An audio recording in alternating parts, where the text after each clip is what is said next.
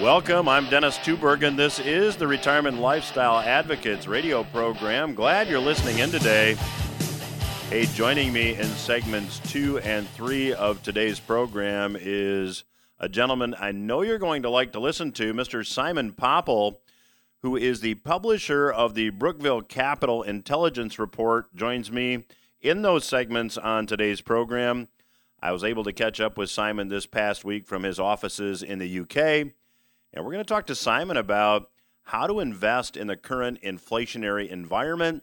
And he's going to give you some ideas that uh, I know you're going to find valuable. And again, that's in segments two and three of today's program. Today is the last opportunity for everyone listening to get the February special report. And given the stock market activity of this past week, it turned out to be a very timely report the report is simply titled Stock Update Is the Crash Upon Us? And in it, I give you my analysis of where stocks were at the beginning of the month. And in it, I forecast some downside uh, moving ahead, which uh, has happened. Uh, and I also give you some strategies to consider moving ahead to protect yourself um, if you're investing in stocks. So, again, if you'd like to get that report, last chance today, just simply go to requestyourreport.com. The website again is requestyourreport.com. Just let me know where to mail that report, and I will be very glad to get it out to you, along with some bonus information that I think you'll find to be especially timely. You know, the big story uh, in the economy and in the financial markets, in addition to stocks troubles this past week, is inflation. That continues to be the story. And many of you if you think back to shopping experiences when you have uh, an item that you're purchasing, let's say like jewelry that is very expensive, it's not unusual for those items to be locked in a display case, and you'll need the assistance of a salesperson to look at those items because they want to supervise you uh, when you examine those items to prevent theft. Well, inflation is affecting the price of nearly everything and now it seems that many retailers are locking up toothpaste, deodorant, and nice cuts of meat. And no, I am not making that up. Michael Snyder this past week wrote this Has it really come to this? We all knew that shoplifting was getting really bad all over the nation, but does Walmart really need to start locking up the steaks? I was stunned when I first learned that pharmacies in our core urban areas were locking up toothpaste and deodorant. But I didn't think we were already at a point where supermarkets would start locking up the food. Walmart, it seems, has started securing high price steaks inside locked metal cages because of rising crime rates across the United States. This was a video that went viral over the past couple weeks. A gentleman by the name of Michael Fromhold, who lives in Florida, went to his local Walmart and took a video of fine cuts of beef, good cuts of steak, locked in metal cages. Well, that video was shared to TikTok and it quickly went viral. It gained more than 4 million views in a matter of days. Certainly a sign of the times in which we find ourselves. Now, it's not just food and personal items that are increasing in cost, rents are also being affected. New data from CoreLogic shows rental prices for single family homes soared to an all time high in 2021. This comes as on time rent collections deteriorate because renters are pressured by increasing rent costs, increasing energy costs, and increasing food costs as well. Now, CoreLogic's report says that rent prices for single family homes increased by 7.8% in 2021, which was a record high. In the month of December alone, when comparing rent prices in December of 2021 to rent prices in 2020, Rent prices in 2021 were 12% higher than in 2020.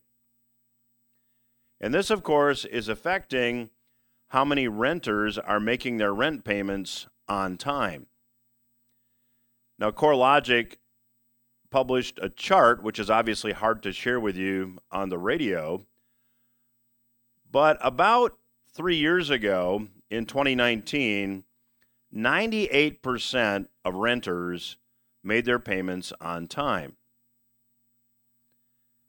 By December of 2020, that number dropped all the way down to about 95%.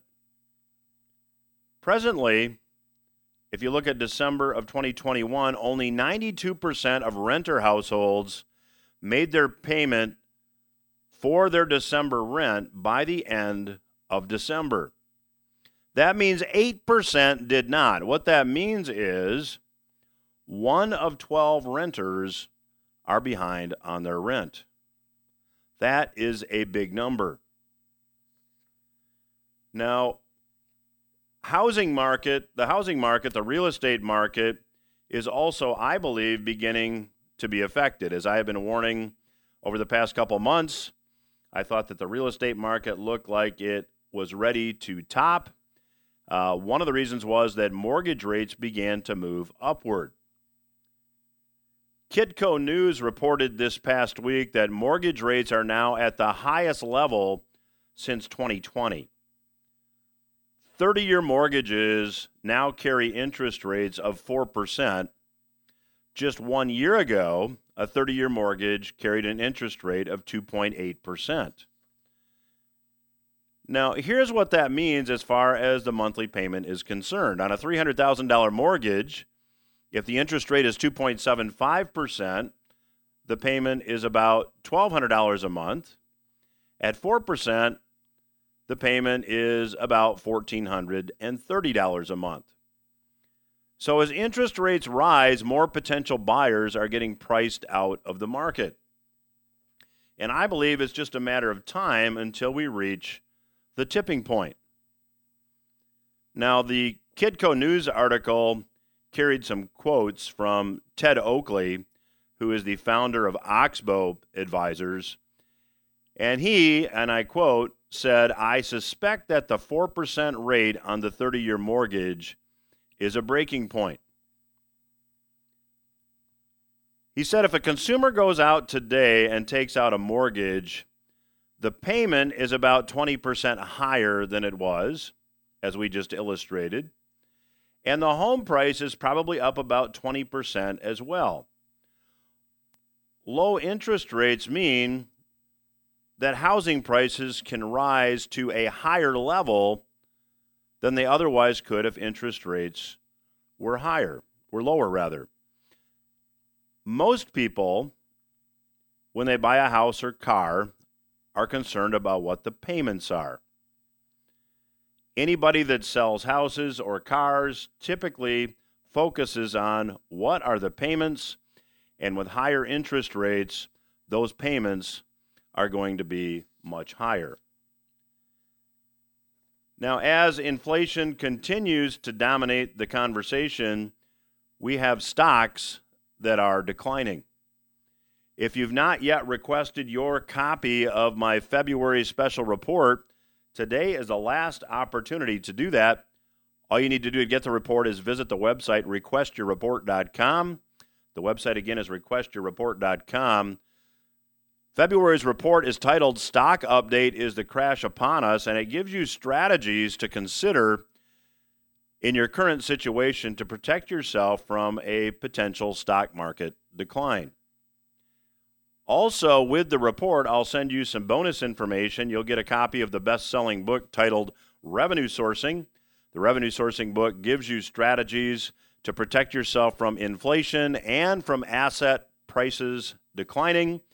Um, it will share with you how to put together an income map and an allocation map for today's economy.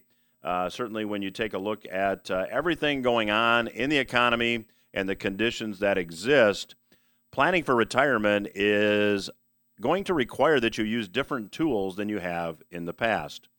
So, again, to get all this information, all you need to do is visit the website requestyourreport.com. The website, again, is requestyourreport.com. And let me remind you also, as we're getting ready to go to our first break, that if you would like to participate in my weekly headline roundup news webinar, that happens Monday noon live. Um, and if you'd like to go back and view those, you can see those at retirementlifestyleadvocates.com.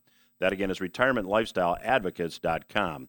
I'll be back with Simon Popple after these words.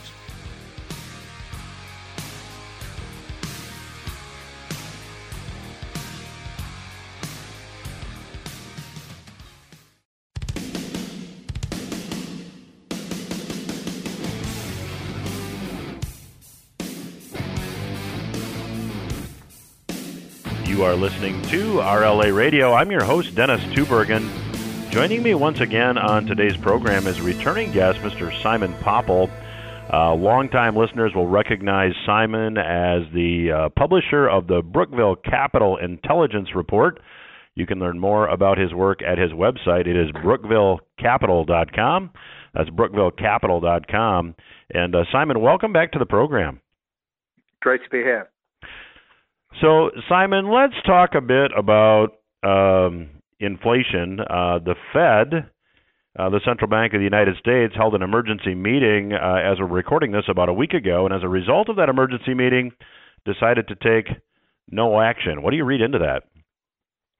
Well, uh, you know, we certainly live in interesting times, um, and uh, I think the Fed are in a very difficult position because uh, infl- you know, with inflation, you, you, you, do one of two things. You either increase interest rates um, to uh, to make money more expensive, therefore people uh, are more careful what they spend their money on.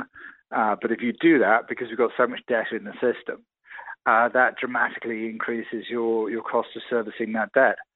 So you know that makes life very very difficult. Um, the the other thing you can do is to um, reduce spending. And um, you know people are already uh, struggling, and so if you start taking the punch bowl away, and uh, you know there's less debt in the system, less money in the system, uh, that's going to hurt people as well. So um, you know I think they're in a very difficult position.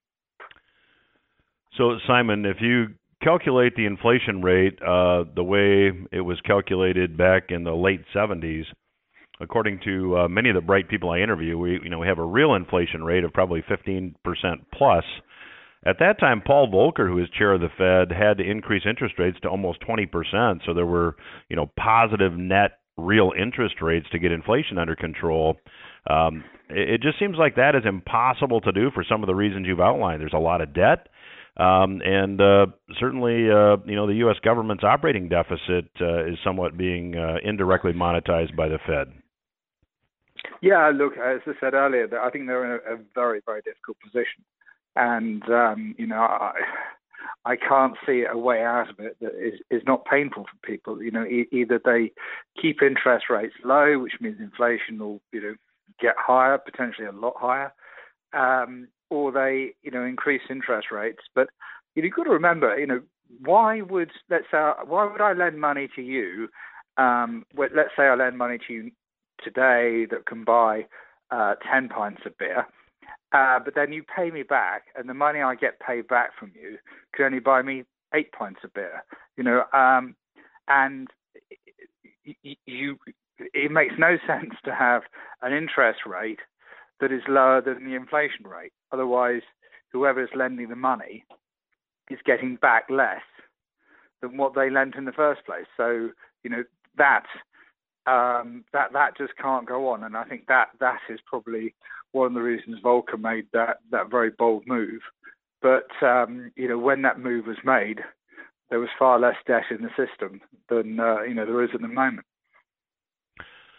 So Simon, do, you see then that uh, the, Fed will probably take some action? It may be more, uh, I like to say, more form than substance um, and that inflation will continue to uh, accelerate until such time as uh, you know we we get a, a crack up boom, as Ludwig von Mises would have said.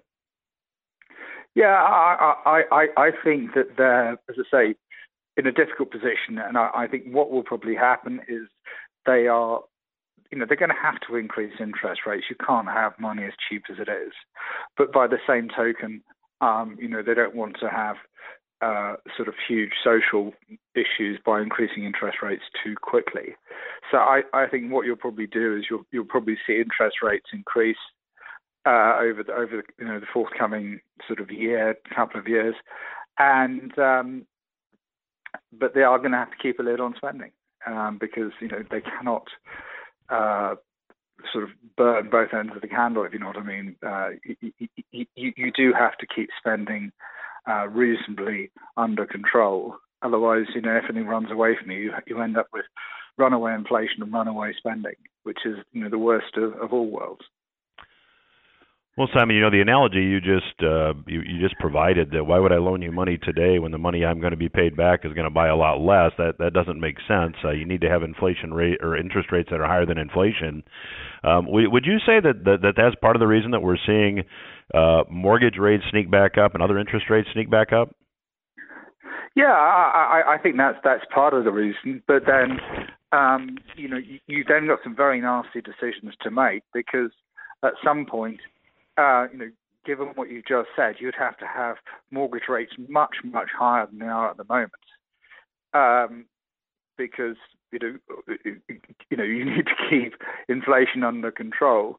And um, but you know, if, if someone's taken out a mortgage of let's say I don't know half a million dollars, uh, say two percent, um, if if interest rates go to three percent, that that really hurts them you know, and um, I think that uh, you know the government have got some very unpalatable decisions to make. So, what is your forecast, Simon? Uh, and if you're just joining us, we're we're chatting today with Simon Popple. He is the publisher of the Brookville Capital Intelligence Report.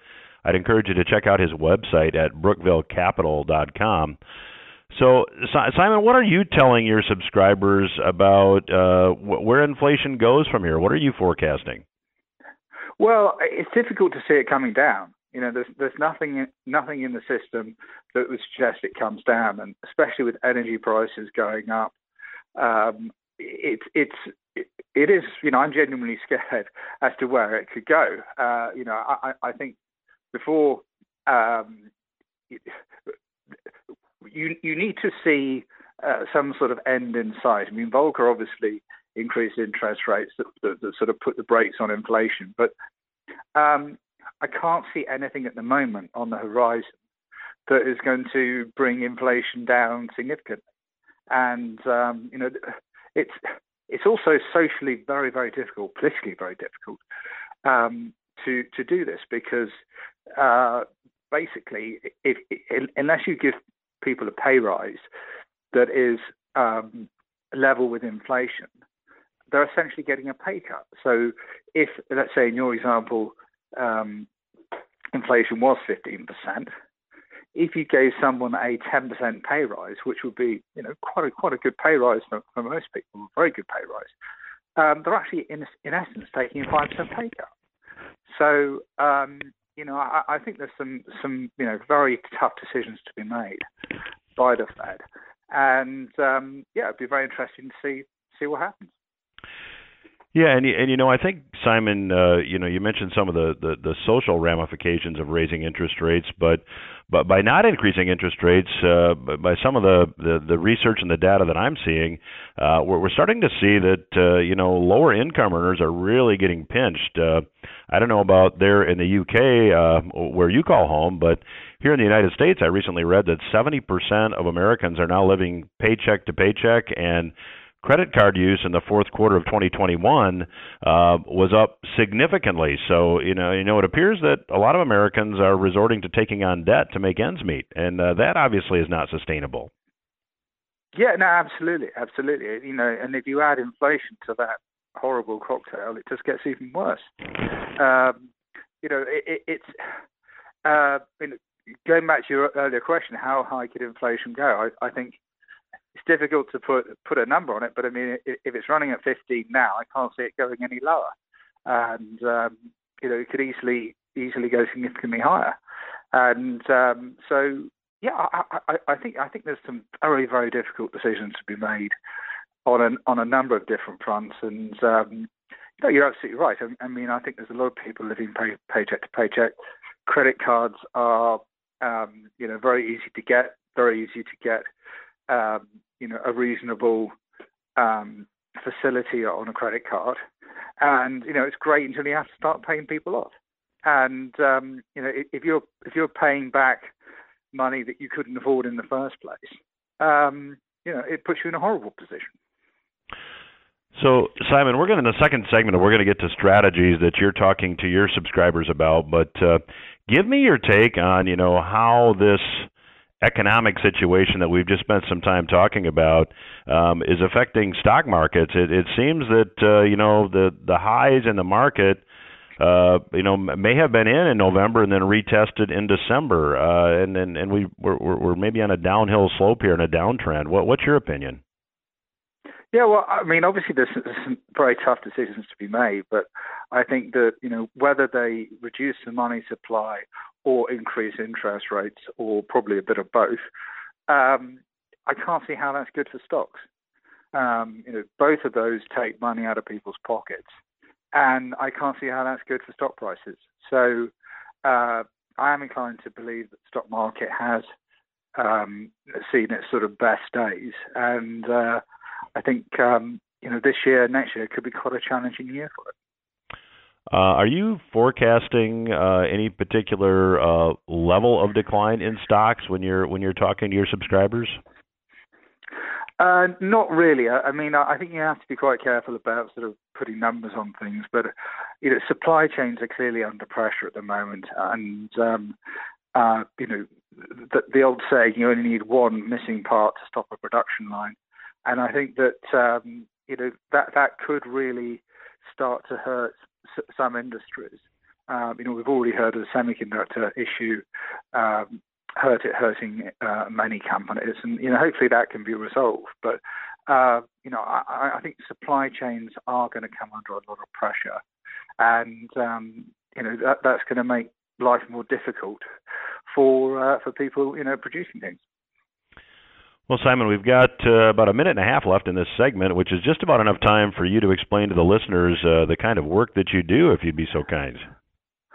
Yeah, sure. I mean, basically, what I do is I write, I write a, a weekly report that uh, covers a variety of different uh, commodities. And really, what I'm trying to do is help people build a portfolio that, um, you know, nothing is bomb proof, but I mean, at least people should have some commodities uh, in their portfolio to help protect them against inflation. You know, because if we do get inflation, the thing I love about commodities is you can't print them, and I think that uh, you know it's going to be very important for people to have things in their portfolio that you know if, if, if prices are going up, at least at least they're sort of on the right side of like Prices are going up in, in stuff that they've invested in. So um, you know, it's uh, nothing is bomb-proof, but I think you know what I'm trying to do with my subscribers is at least get them in the tent, looking out rather than out the tent looking in, so to speak.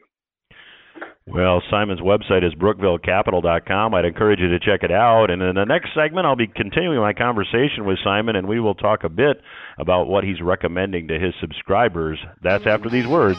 Stay with us.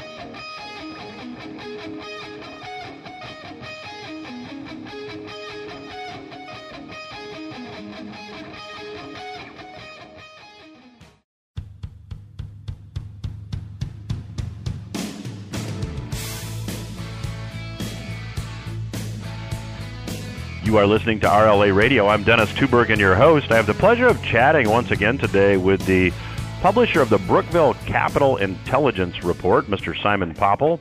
If you're just joining us, you can learn more about Simon's work at brookvillecapital.com. And Simon, you said something at the end of the last segment that uh, resonated with me, and I'm sure resonated with many listeners as well. And that is that you can't print commodities. So it, it seems that with inflation now being the dominant economic story, that you know people should probably be thinking tangible uh, to to a greater extent than maybe they have been. Um, and, and you know, when you look at what's going on in stocks now, energy stocks certainly are, are still holding up pretty well, but in a lot of the sector research that I do. Uh, you know, there's many of the market sectors now that are are negative, but but those based in commodities and tangible things seem to be holding up. Uh, is that what you're seeing? Yeah, absolutely. I, I mean, I, I think it's quite interesting to look at various indexes, and I, I would suggest your your listeners to look at the uh, the Goldman Sachs Commodity Index and look at it over 10 years and 25 years, because um, I, I think that it's story because if if the future is anything like the past, commodities could do very well, and it could be a sector you know that um, you know you want to be looking at. So, Simon, when you talk about commodities, for our listeners maybe that uh, have been traditional uh, retirement plan investors, uh, you know, IRAs and 401ks here in the states, uh, many of them have just you know had a, a blend of of stock uh, related investments and bond related investments in their retirement accounts and they don't know much about commodities so just start at a very 101 level if you could and define uh, and, and give some examples maybe of of some types of investments that uh, would would fit in that commodity category well, I mean, personally, I like the mining companies because they're actually, you know, uh, they own the rights um, to to the various commodities. But I mean, you, commodities really fall into well various buckets. But let's just keep it simple. You, have got hard commodities uh, such as gold, silver, uh, platinum, palladium, copper, nickel, cobalt, etc. And then you've got soft commodities such as wheat, sugar, corn, uh, rice. Um, so basically, some commodities are used to make stuff, and some commodities are used uh, in foods. And so, you know, I'm, I'm a great believer that you, you should build portfolios across both those sectors uh, because, you know, if prices do go up, either to make stuff or, um, you know, in, in, terms of the food supply, um, then, you know, I, I think it's good that people have got exposure to that. So, uh, do you have a favorite uh, moving ahead? Uh, what are you telling your subscribers as far as uh, you know mining shares, which would be a you know a hard commodity related business, and uh, maybe like an agricultural uh, commodity, like say a fertilizer company? but what are you telling your subscribers about how to invest in those categories? Well, I mean, um, what I what I like about them is that um, you know. It, it depends on, on, on sort of how much risk people want to take, but some of the larger companies have got exposure to a variety of different commodities. So not only are you investing in a company that's got sort of several different um, sort of lines of, uh, of revenue, so to speak, but quite often they're in they're listed in different currencies to to where we are. So, for example, I'm very much you know pound sterling. I'm sure a lot of your listeners are US dollar. So having exposure to perhaps the Canadian loonie or the Australian dollar, you know, can be quite attractive to them as well because it, that means not only do, you know, do they have a basket of different investments uh, across the you know the US, but they've got different investments in other countries as well in different commodities, and it's a far more diversified approach to life. So if someone is just getting started um, in investing in commodities, um, you know, we we have long recommended that people consider physical gold and silver as an inflation hedge. Um, what would you advise? I mean, do you think the physical gold and silver is the way to go? Do you think uh, shares based on uh, a company that you know is is in the has exposure to commodities are the way to go, or would you do some of each? Well, I think a lot depends on how much money you've got, but I mean, um, I think literally all of the above. Basically, I think gold and silver, physical gold and silver, is a good starting point. Um, and then you, after that, you, you, perhaps look at some of the big mining companies. Um, and then, depending on your appetite for risk, but if you've got if you if you like risk, then you rather than invest in a company that produces lots of different commodities, you go into a company that produces, let's say, only one or two commodities. And then uh, you know, if you want to get even riskier, you can then start looking at sort of companies that uh, are really exploring, and um, you know, the returns from those can be amazing, but obviously the risk can be incredibly high as well. So, it really depends on, on, on sort of what, what people are doing. I mean, I think initially, if they're just trying to protect from inflation, then I think your physical gold, physical silver, and the largest commodity companies is not a bad starting point. But once you get into it and uh, you find out more about the sector, um, you know, you may find yourself drawn into other areas. So, Simon, we talked in the last segment about the fact that uh, it's both our views that there is a reasonable probability that uh, the market maybe saw its uh, its highs at the end of 2021 for at least a, a short period of time. Um, if the broad market continues to decline, historically speaking, uh, do these commodity-based shares buck that trend? Um, I, I, would probably say the answer is no, uh, because um, basically, if, if, the market goes down, it tends to take everything with it. And so, you know, if if if, if there's a correction across the board, uh, then your gold, silver, and other stocks uh, are likely to suffer as well. Uh, partly because you know they're very liquid, and you know people, um, you know, they want to sell them because there's a buyer, so they want the money, perhaps to you know to, to cover a margin call or uh, you know use the cash elsewhere. But what uh, the last crash uh, showed was that these companies, you know, they can bounce back very quickly, and um, over time do you know do very very well indeed. So um, you know, I think you have to be very careful. I mean, uh, there are people who want to time the market. You know, they keep their money in cash on the sideline waiting for it to crash, and you know, obviously so far it hasn't crashed. But um, you know, inflation's been eating away at that money, and so I'm a believer that, that uh, it's, it's more time in the market rather than timing the market that's important.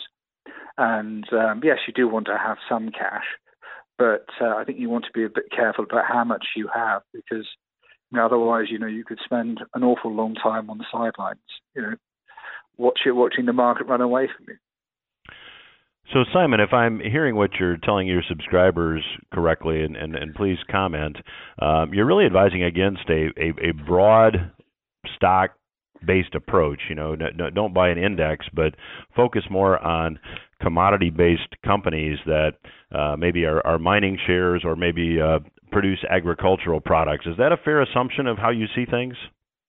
Yeah, I mean, I, I think people want to have a broad um, exposure to to commodities, um, and I think that you know with, with, my subscribers, I like them to be in um, a lot of different types of commodities in different countries, and um, you know really kind of uh, obviously you know we we saw what, what happened at, at the recent uh, climate change conference. You know, oil and coal uh, were led to believe are, are on their way out. Now, if they're on their way out, something has to replace oil and coal we've clearly got no idea what that's going to be. Uh, or whether or not they'll be replaced in the first place. But all I would say is uh, by having a large basket of commodities, uh, you increase the chances of you know being able to pick a winner. So, Simon, in the time we have left, I think a lot of the listeners are probably familiar with the mining shares and are familiar with the gold and silver investing. They're probably less familiar with investing in uh, soft commodities. Uh, can you give some examples, maybe, of uh, some of your favorites in that category? Yeah, I mean, to be honest, I don't really like to get into the companies themselves, but I mean, I, I, there are some very large companies um, that basically are, are heavily involved in the food chain.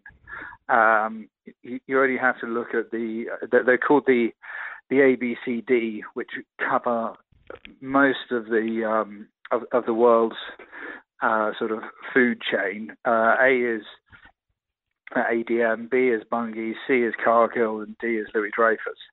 So those are four companies that are massively involved in um, you know soft commodities.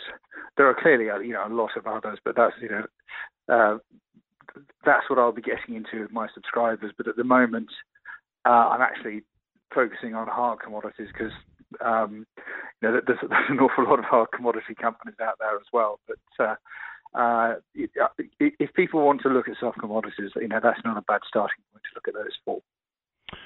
Terrific. Well, my guest today has been Mr. Simon Popple. His website is brookvillecapital.com. I'd encourage you to check it out. Simon, always a pleasure to catch up with you. Thanks so much for joining us today, and I'd love to have you back down the road. Fantastic. Great talking to you. We will return after these words.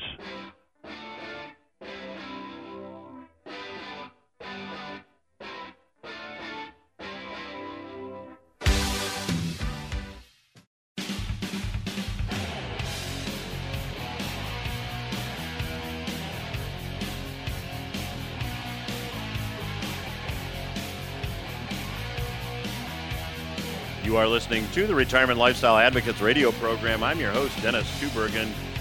Glad you decided to listen in today, and thank you again to Mr. Simon Popple for joining us on today's program. You know, as I mentioned in the first segment, it is the last opportunity to get the February special report titled Stock Update Is the Crash Upon Us? If you'd like to get your copy of that report as well as some bonus information, all you need to do is visit the website requestyourreport.com. The website again is requestyourreport.com, and I will be glad to get you out a copy of the report as well as all the bonus information. You know, in this segment, I want to talk a little bit about what's happening geopolitically to change the role of the U.S. dollar perhaps on the world stage. As many of you know, the U.S. dollar still enjoys, although in a bit of a diminished role, the role of the world reserve currency. In other words, most international transactions take place in U.S. dollars. Now, the backstory on this is that in 1971, as longtime listeners know, then President Richard Nixon eliminated the link between the dollar and gold. Up to that point, any foreign investor, any foreign entity could exchange their U.S. dollars for gold at a rate of $35 an ounce. But because the United States, and in particular the Federal Reserve, had created too many U.S. dollars, there was a run on the bank, and a lot of foreign investors said, I want my gold, you take these paper dollars.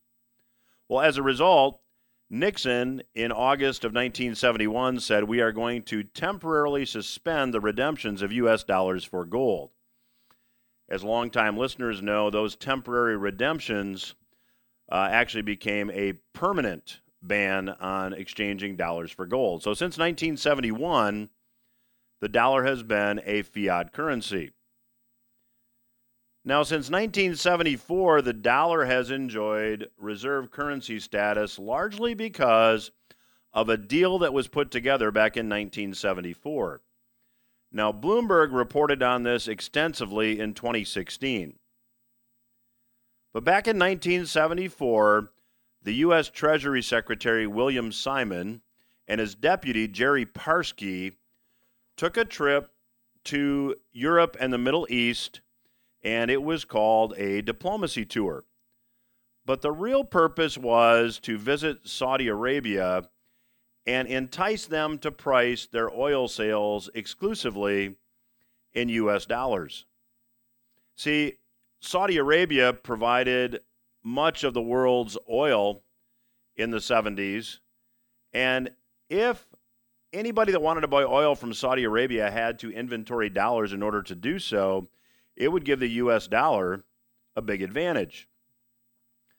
So the plan was, and the deal said, that the United States would buy oil from Saudi Arabia and provide the kingdom military aid and equipment.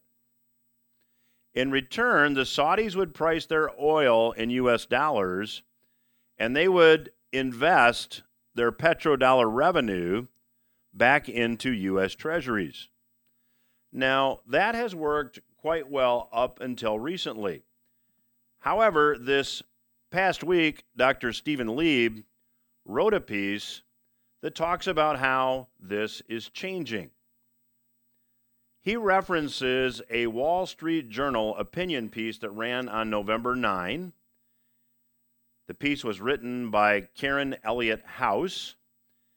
Ms. House is an award winning journalist. She's a former Wall Street Journal publisher, and she's an author of a book on Saudi Arabia. Well, her op ed article was titled Saudi Arabia Turns Toward China. And it detailed how Saudi Arabia and China are moving much closer. In fact, the article quotes an unnamed advisor to the Saudi crown prince who said, quote, "You name it and we're doing it with China." Saudi Arabia is teaching Mandarin in schools. China is the Saudis' largest trading partner. The major export, of course, is oil. But military hardware and technologies have also become vital imports, according to the article.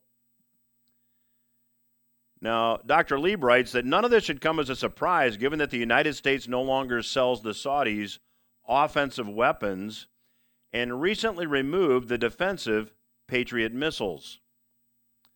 The Saudi China closeness is compensating then, or at least somewhat compensating, for the cooler Saudi United States ties. Now, the journal reported more recently that the Saudis have begun to make ballistic missiles using Chinese technology and Chinese experts. This military cooperation, Dr. Leeb notes, comes in the wake of multiple drone attacks against the Saudis and their oil infrastructure.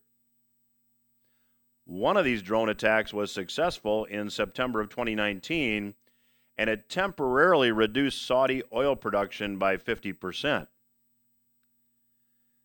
Now, by a very large margin, the Saudis are the Lord, largest oil producer in the Middle East. Number two is probably the United Arab Emirates. And there's growing evidence that the United Arab Emirates also now strongly favors China. According to the Financial Times, United Arab Emirates and the United States have now postponed talks concerning the proposed $23 billion purchase of 50 F 35s. The reason was the United States insisted that United Arab Emirates drop plans to install Chinese 5G equipment in the country.